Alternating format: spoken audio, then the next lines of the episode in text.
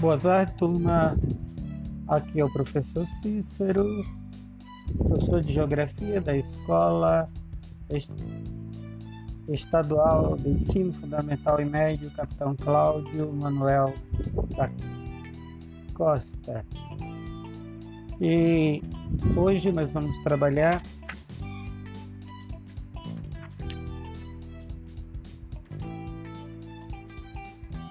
é, oferta, o nosso assunto hoje é oferta de energias e combustíveis fósseis. Abre os vossos livros. Fronteira da Globalização, Espaço Brasileiro e Natureza e Trabalho, volume 3. Na página 227, oferta interna de energia no Brasil. Como todos, é sabido de todos, a maior fonte de energia é, utilizada no Brasil é a hidrelétrica, devido é, termos muitos rios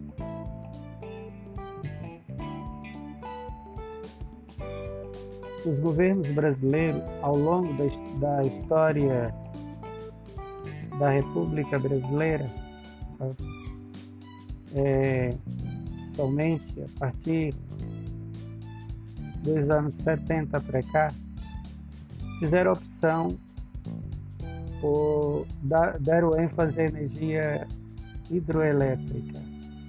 Daí porque nosso maior fornecedor é, de energia é a força eólica, ou, perdão, a força hidráulica. A força eólica deveria ser a força dos ventos, porém, é, agora que de forma muito tímida, é, nos últimos decênios aqui no litoral nordestino, vem se fazendo uso da força eólica, perdão, é a força hidráulica, ou seja, a força das águas né, das correntezas, que produz energia para iluminar e mover a indústria nacional. De uma maneira simples, podemos entender a oferta de, interna de energia, OIE, como toda a energia necessária para movimentar a economia de um país. Essa oferta reúne fontes de energias primárias, secundárias, renováveis,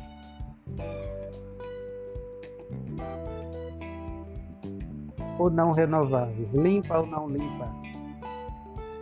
Denominamos fontes de energias primárias aquelas obtidas diretamente da natureza, como petróleo, carvão mineral, o próprio carvão vegetal, gás natural, derivado de petróleo, o petróleo, né, os seus derivados.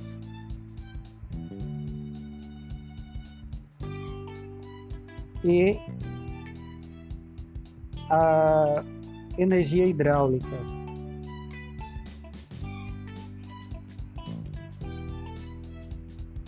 A energia eólica e a energia solar.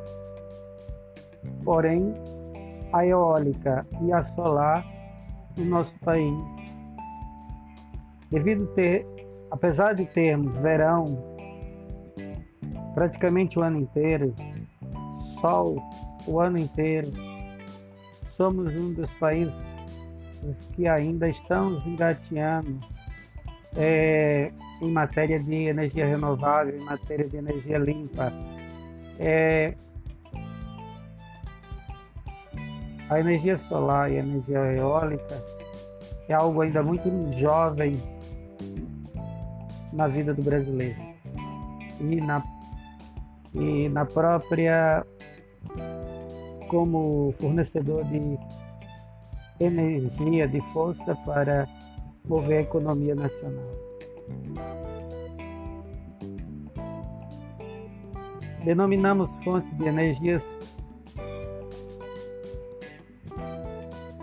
tudo que oferece força é, para iluminar ou mover motores e máquinas. Essas fontes são utilizadas principalmente nos chamados centros de transformação, como refinarias de petróleo, usinas hidroelétricas, nucleares e termoelétricas. Nesses centros são produzidos as fontes de energia secundárias, nafta, óleo diesel, gasolina, querosene, o coque, que é o, croque de, retirado do carvão mineral, eletricidade e outras. As fontes secundárias também podem passar por centro de transformações e ser convertidos em outras formas de energia secundárias, como a, a nafta obtida do petróleo, convertida em gás canalizado.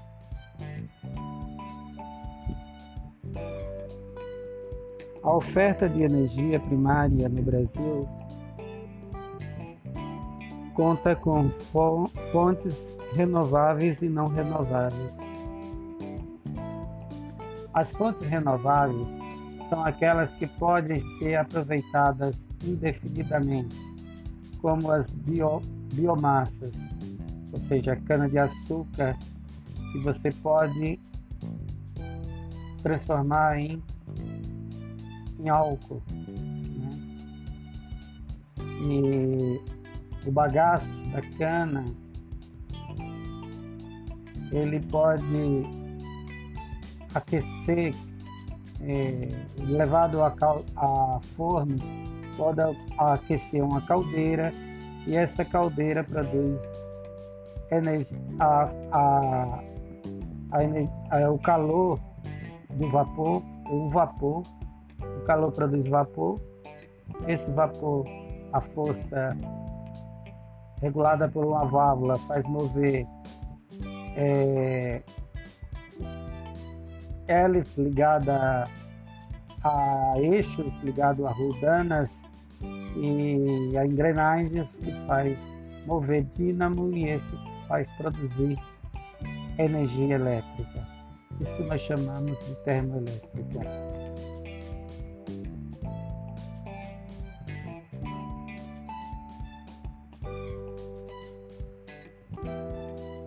As matrizes energéticas por fonte. A tabela, isso segundo é, estudo em 2014.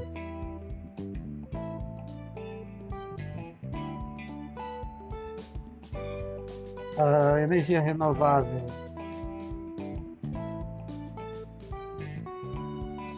Em 2014, ainda não se fazia uso da energia solar, era 0% hoje no, no 2020 já se usa tanto para para o comércio, para o setor terciário, como para o, o setor de serviço, quanto para é, as residências. Já se tem em muitos lugares, em muitos centros urbanos, o uso da energia solar. Ainda não é popular, ainda é muito cara, mas não estamos mais nesse nível de 0% de uso de energia solar que estávamos em 2014. Eólica 0,9 naquela época, já, tinha, já estava iniciando no litoral do Ceará. Hoje você encontra no litoral baiano, no litoral pernambucano e no Rio Grande do Norte.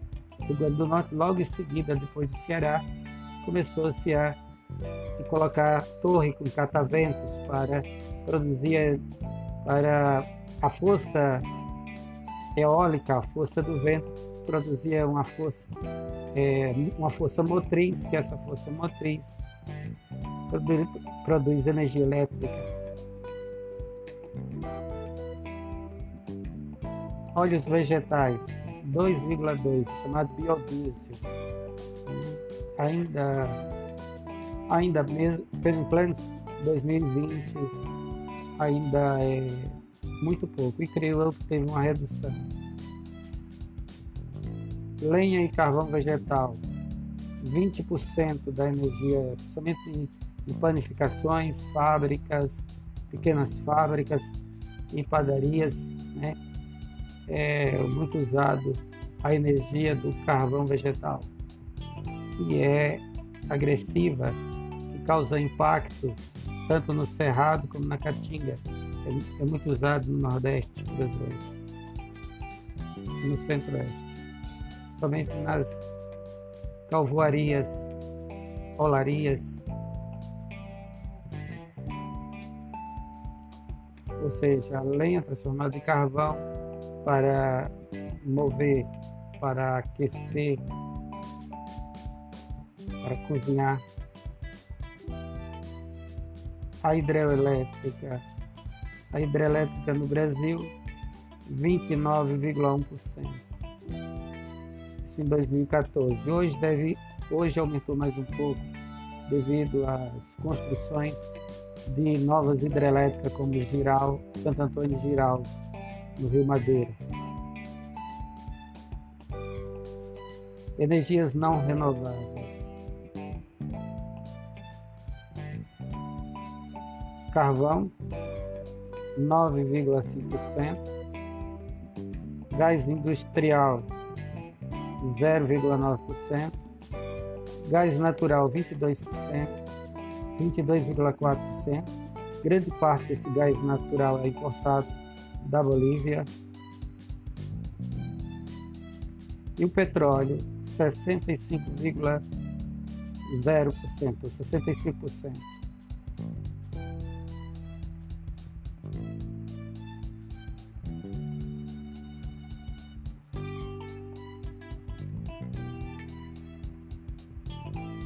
o, a energia retirada de combustíveis fósseis produz a emissão de CO2, né? que é, a, agride a atmosfera. O consumo final da energia no Brasil. Denominamos consumo final a energia utilizada pelas pessoas, pelas empresas e pelos diversos setores da economia brasileira ou de ou mundial ou de outra nação ou do mundo. Ou seja, em uma nação, em um país, denominamos de consumo final, de consumidor final, aquele que recebe, aquele que recebe a energia, o usuário do serviço da da companhia distribuidora de energia. Esse é o consumidor final.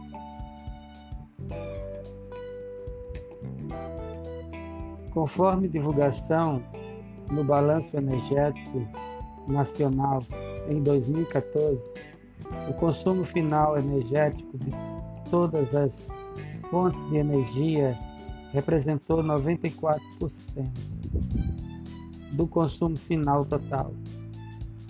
Esse valor era referente ao consumo da energia que faz as indústrias e as casas funcionarem.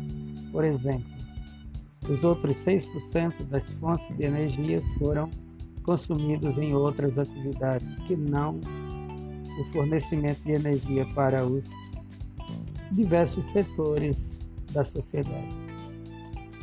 É o caso de fontes de energias utilizados como matéria-prima, por exemplo, derivados de petróleo que são usados para produzir asfalto, plásticos, borracha, sintéticas e etc. Em 2014, também o setor industrial foi o que mais utilizou energia. E creio que de lá até hoje é o setor que mais utiliza em todos os países do mundo. O setor que mais consome energia é o setor industrial. Segundo lugar, o setor dos transportes. A fonte energética mais consumida no, no mesmo ano foram as derivadas do petróleo, como podemos ver no gráfico próximo da página 229. Ou seja, se vocês olharem todos os gráficos ao longo do tempo, desde o surgimento do, do uso do petróleo como fonte de energia, em todos os países do mundo, o petróleo é a fonte de energia mais consumida, mais utilizada. São seus derivados os mais consumidos.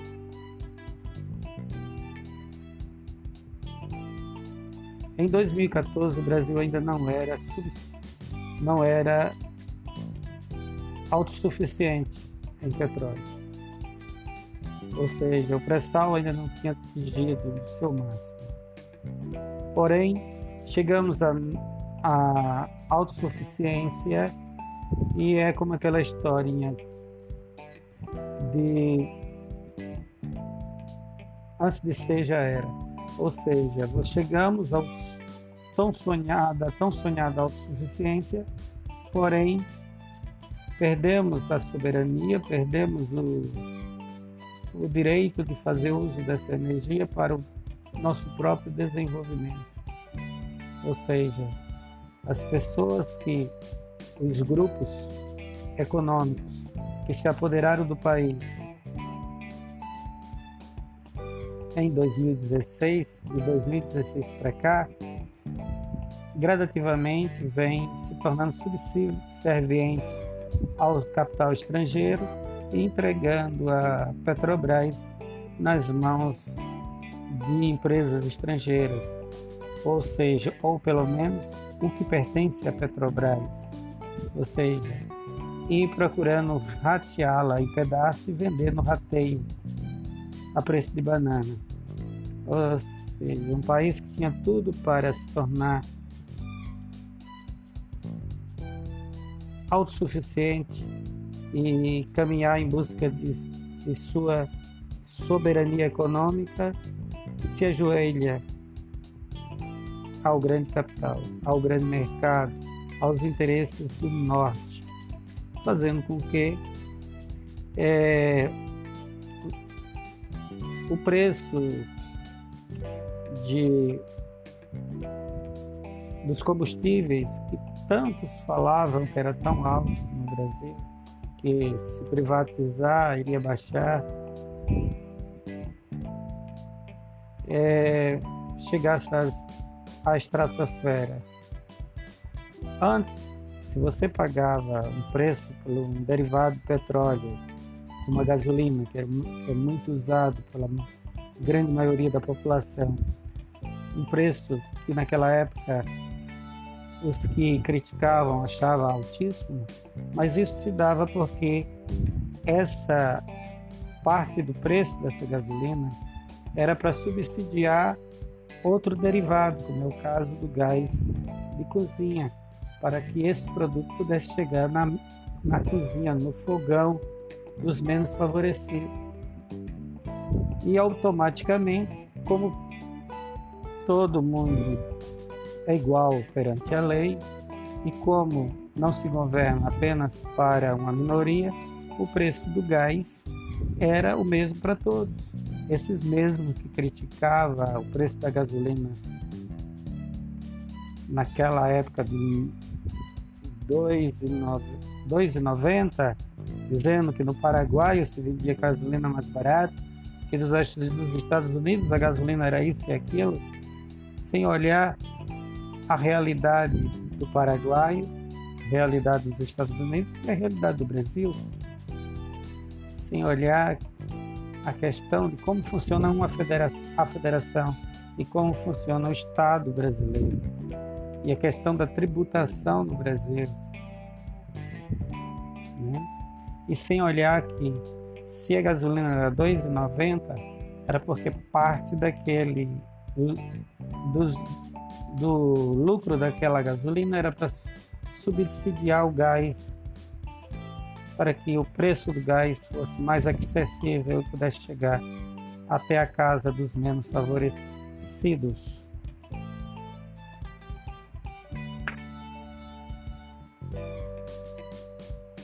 Segundo o Ministério das, de Minas e Energias, em 2013 a 2014, o Brasil reduziu a sua dependência externa de energia. Esse resultado foi decorrente, sobretudo, do forte aumento da produção de petróleo. Assim, a dependência externa de energia correspondeu a 12,7 ou seja, houve uma diminuição nessa dependência. Combustíveis fósseis.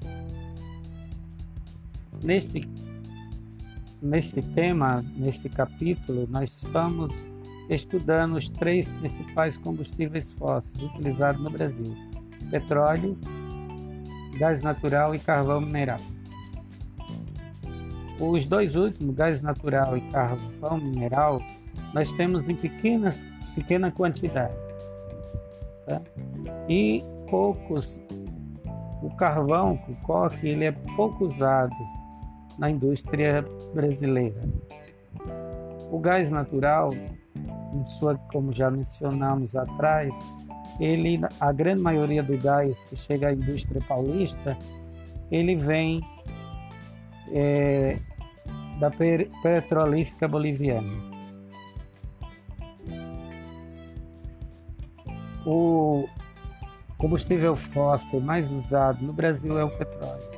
O petróleo forma-se em estruturas sedimentares. Apesar de 64% da superfície brasileira ser formada por terrenos sedimentares, o Brasil não possui reservas de grandes jazidas de petróleo em sua parte continental, ou seja, as nossas grandes reservas se encontram nas plataformas oceânicas, ou seja, principalmente na região do pré-sal.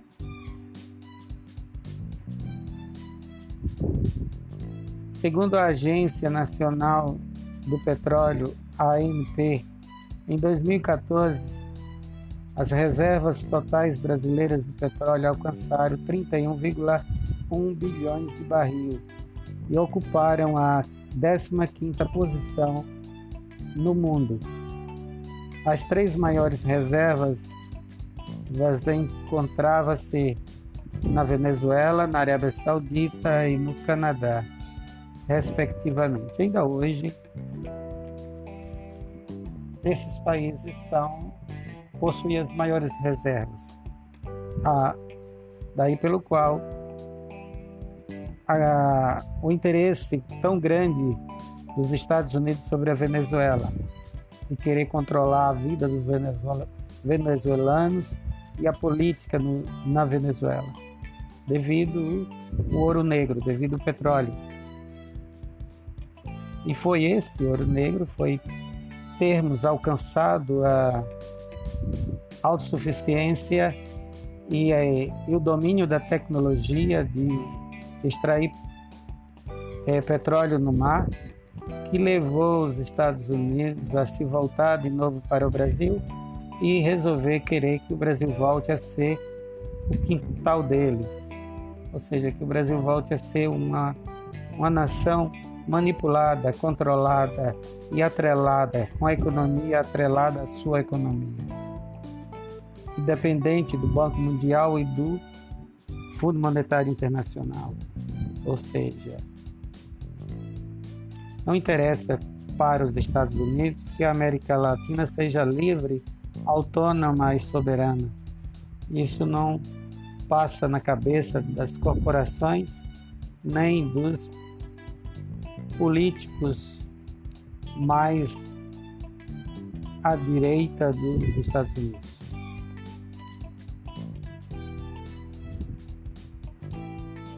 Entre os maiores produtores mundiais de petróleo, o Brasil se encontra e nós atualmente ocupamos a 13ª posição, ultrapassando marca de 2.346 milhões de barril diário em 2014.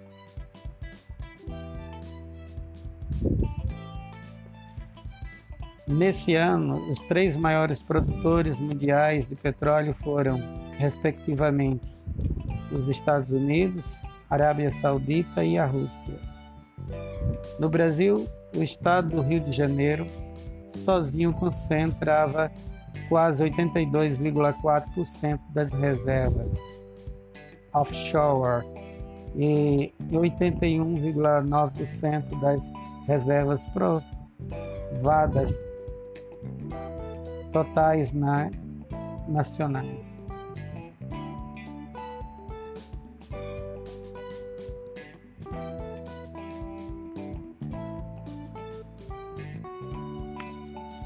O pré-sal. As últimas prospecções e descobertas no mar territorial brasileiro abrem perspectiva para o futuro da produção de petróleo, petróleo no Brasil, ou pelo menos abria antes do golpe, antes da tomada do poder, né? antes de entregar o capital, né, o patrimônio nacional nas mãos da, de corporações internacionais petrolíferas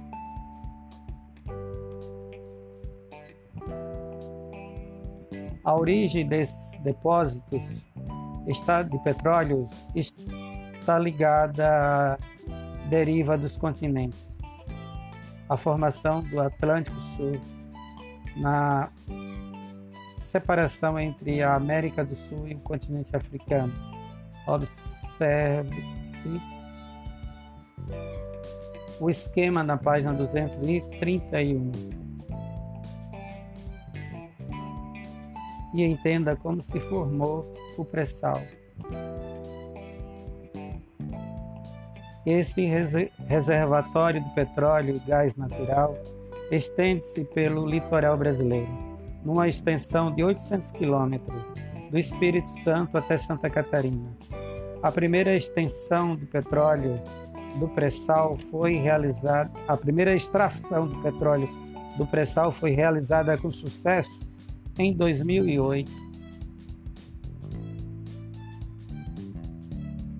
No campo Jubarte, na Bacia de Campos. O grande desafio, porém, são o capital e a tecnologia necessária para a exploração em grande escala. Outro problema crucial é a ultra, ultrapassar a camada de sal para chegar até os depósitos do pré-sal. Ou seja, em 2014, como esse livro é antigo, por isso nossa autora fala dessa forma, mas a Petrobras investiu maciçamente em, em novas tecnologias, equipamentos e as plataformas que eram compradas no exterior passou a ser produzida em estaleiros no estado do Rio de Janeiro, no Brasil. Com isso, melhorando a logística, ficando tudo mais próximo e ficando mais viável, mais acessível, mais barato. Isso foi possível o Brasil fazer o que era visto lá fora como impossível. Né? Isso foi um espanto para, somente para os Estados Unidos da América, que acreditava que o Brasil não, não seria capaz de superar os obstáculos e chegar à sua autossuficiência e chegar a, a explorar com sucesso o petróleo do pré-sal. Mas o Brasil chegou a fazer isso.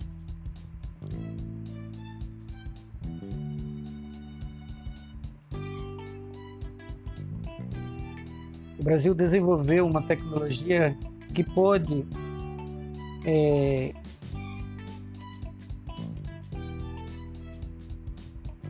é,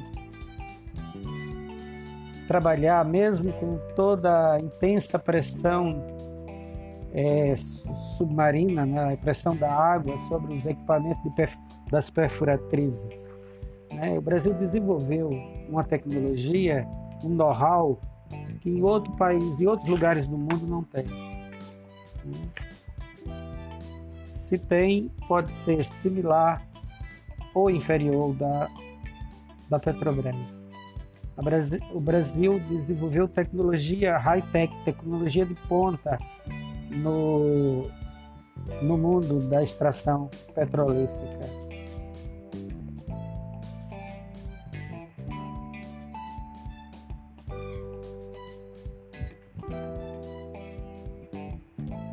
Refino e transporte.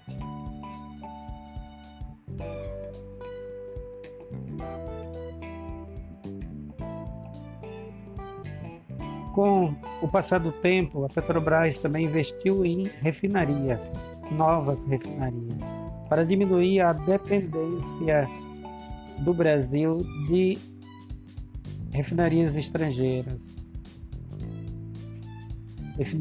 é, a dependência de comprar derivados do exterior, somente dos Estados Unidos.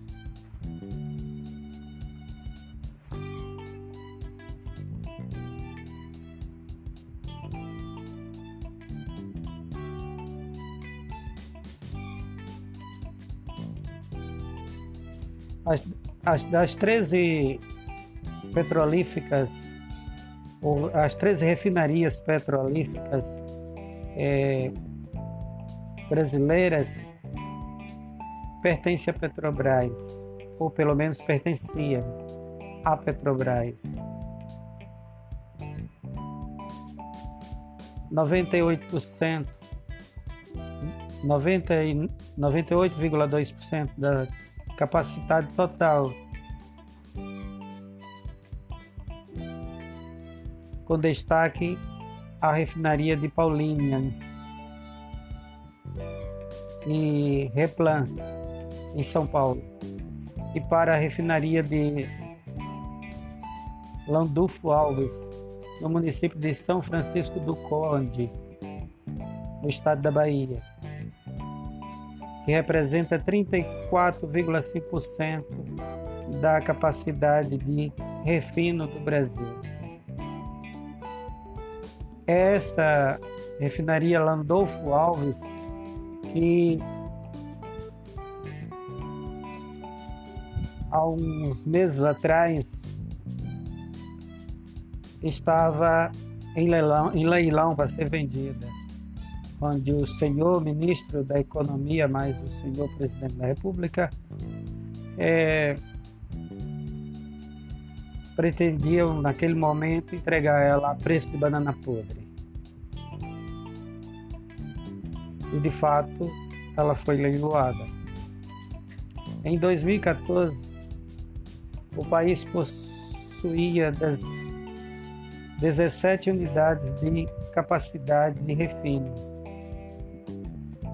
das, quais 13 pertenciam à Petrobras. Né? 17.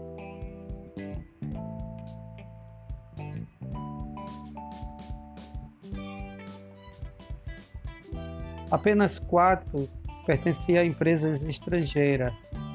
Né? 13, 13 dessas refinarias eram da Petrobras, eram nacional. A Petrobras desenvolveu know-how na extração, na produção de derivado, na distribuição e na venda, caso dos postos BR. Na história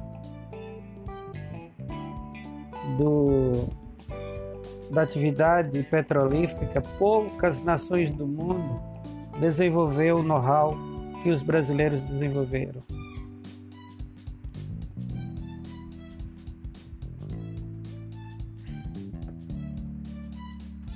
Nem nos Estados Unidos tem uma rede tão eficiente como a rede que a Petrobras desenvolveu. Porque lá transporte, venda e distribuição são é terceirizados, são segundos e terceiros. Primeiro, são empresas é, privadas, de capital privado, que exploram o petróleo nos Estados Unidos.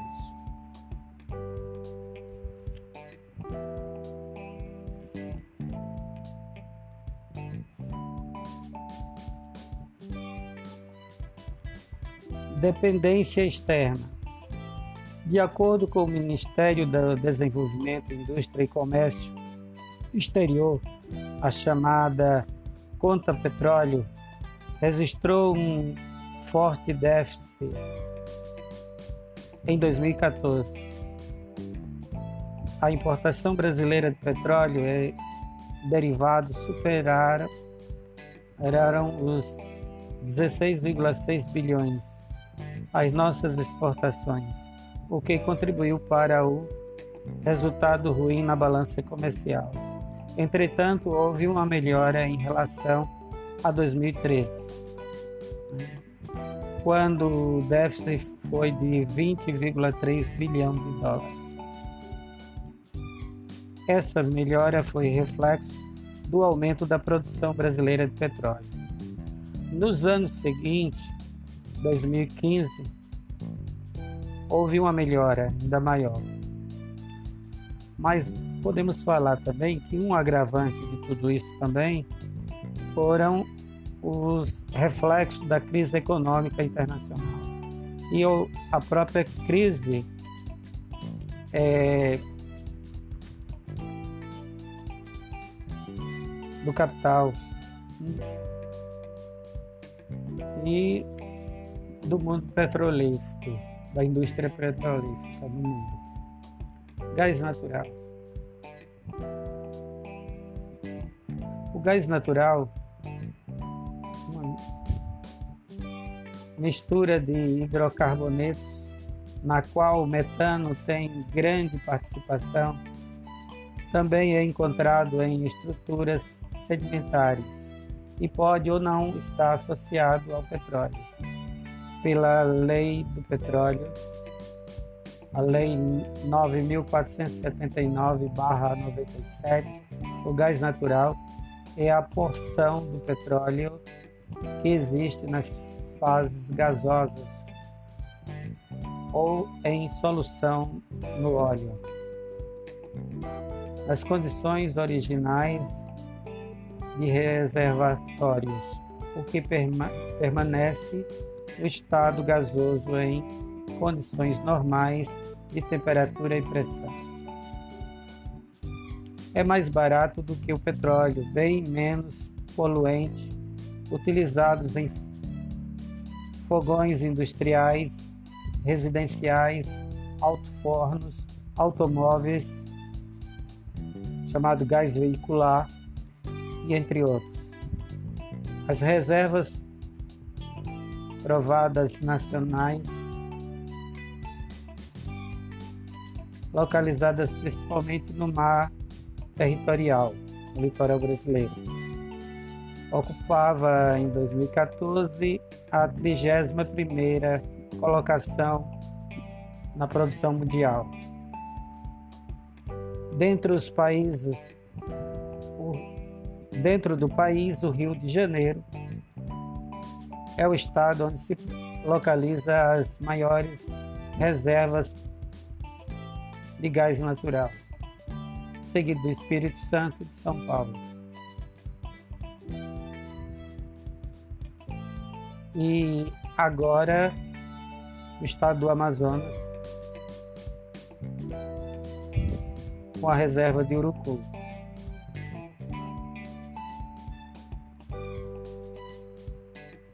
Em 2014 houve um aumento considerável na produção de gás. O Brasil naquele ano produziu 31,8 bilhões de metros cúbicos de gás. Grande parte dessa foi desse gás foi produzido, foi extraído no mar, principalmente no estado do Rio de Janeiro e do Espírito Santo.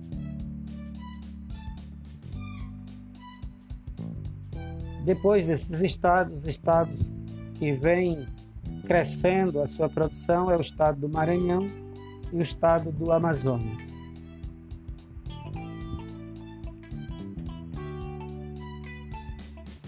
Xisto ou betum, betunoso. O xisto é uma rocha sedimentar rica em matéria orgânica, de onde pode ser extraído querosene quando submetido a temperaturas elevadas. Decompõe-se em óleo, água, gás e um resíduo sólido contendo carbono.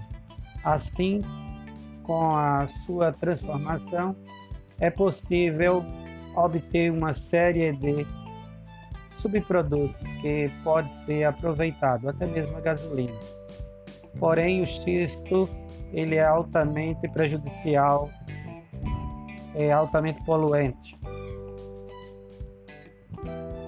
Carvão mineral. Assim como o petróleo e o gás natural, o carvão mineral origina em bacias sedimentares e faz parte das fontes de energias não renováveis. Os maiores produtores de carvão mineral são Estados Unidos, Ucrânia, África do Sul e Austrália. China e Polônia.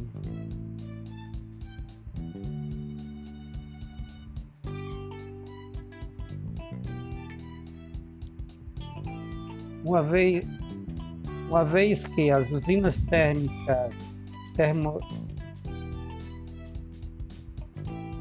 termoelétricas brasileiras e a indústrias e os altos fornos siderúrgicos consomem carvão mineral.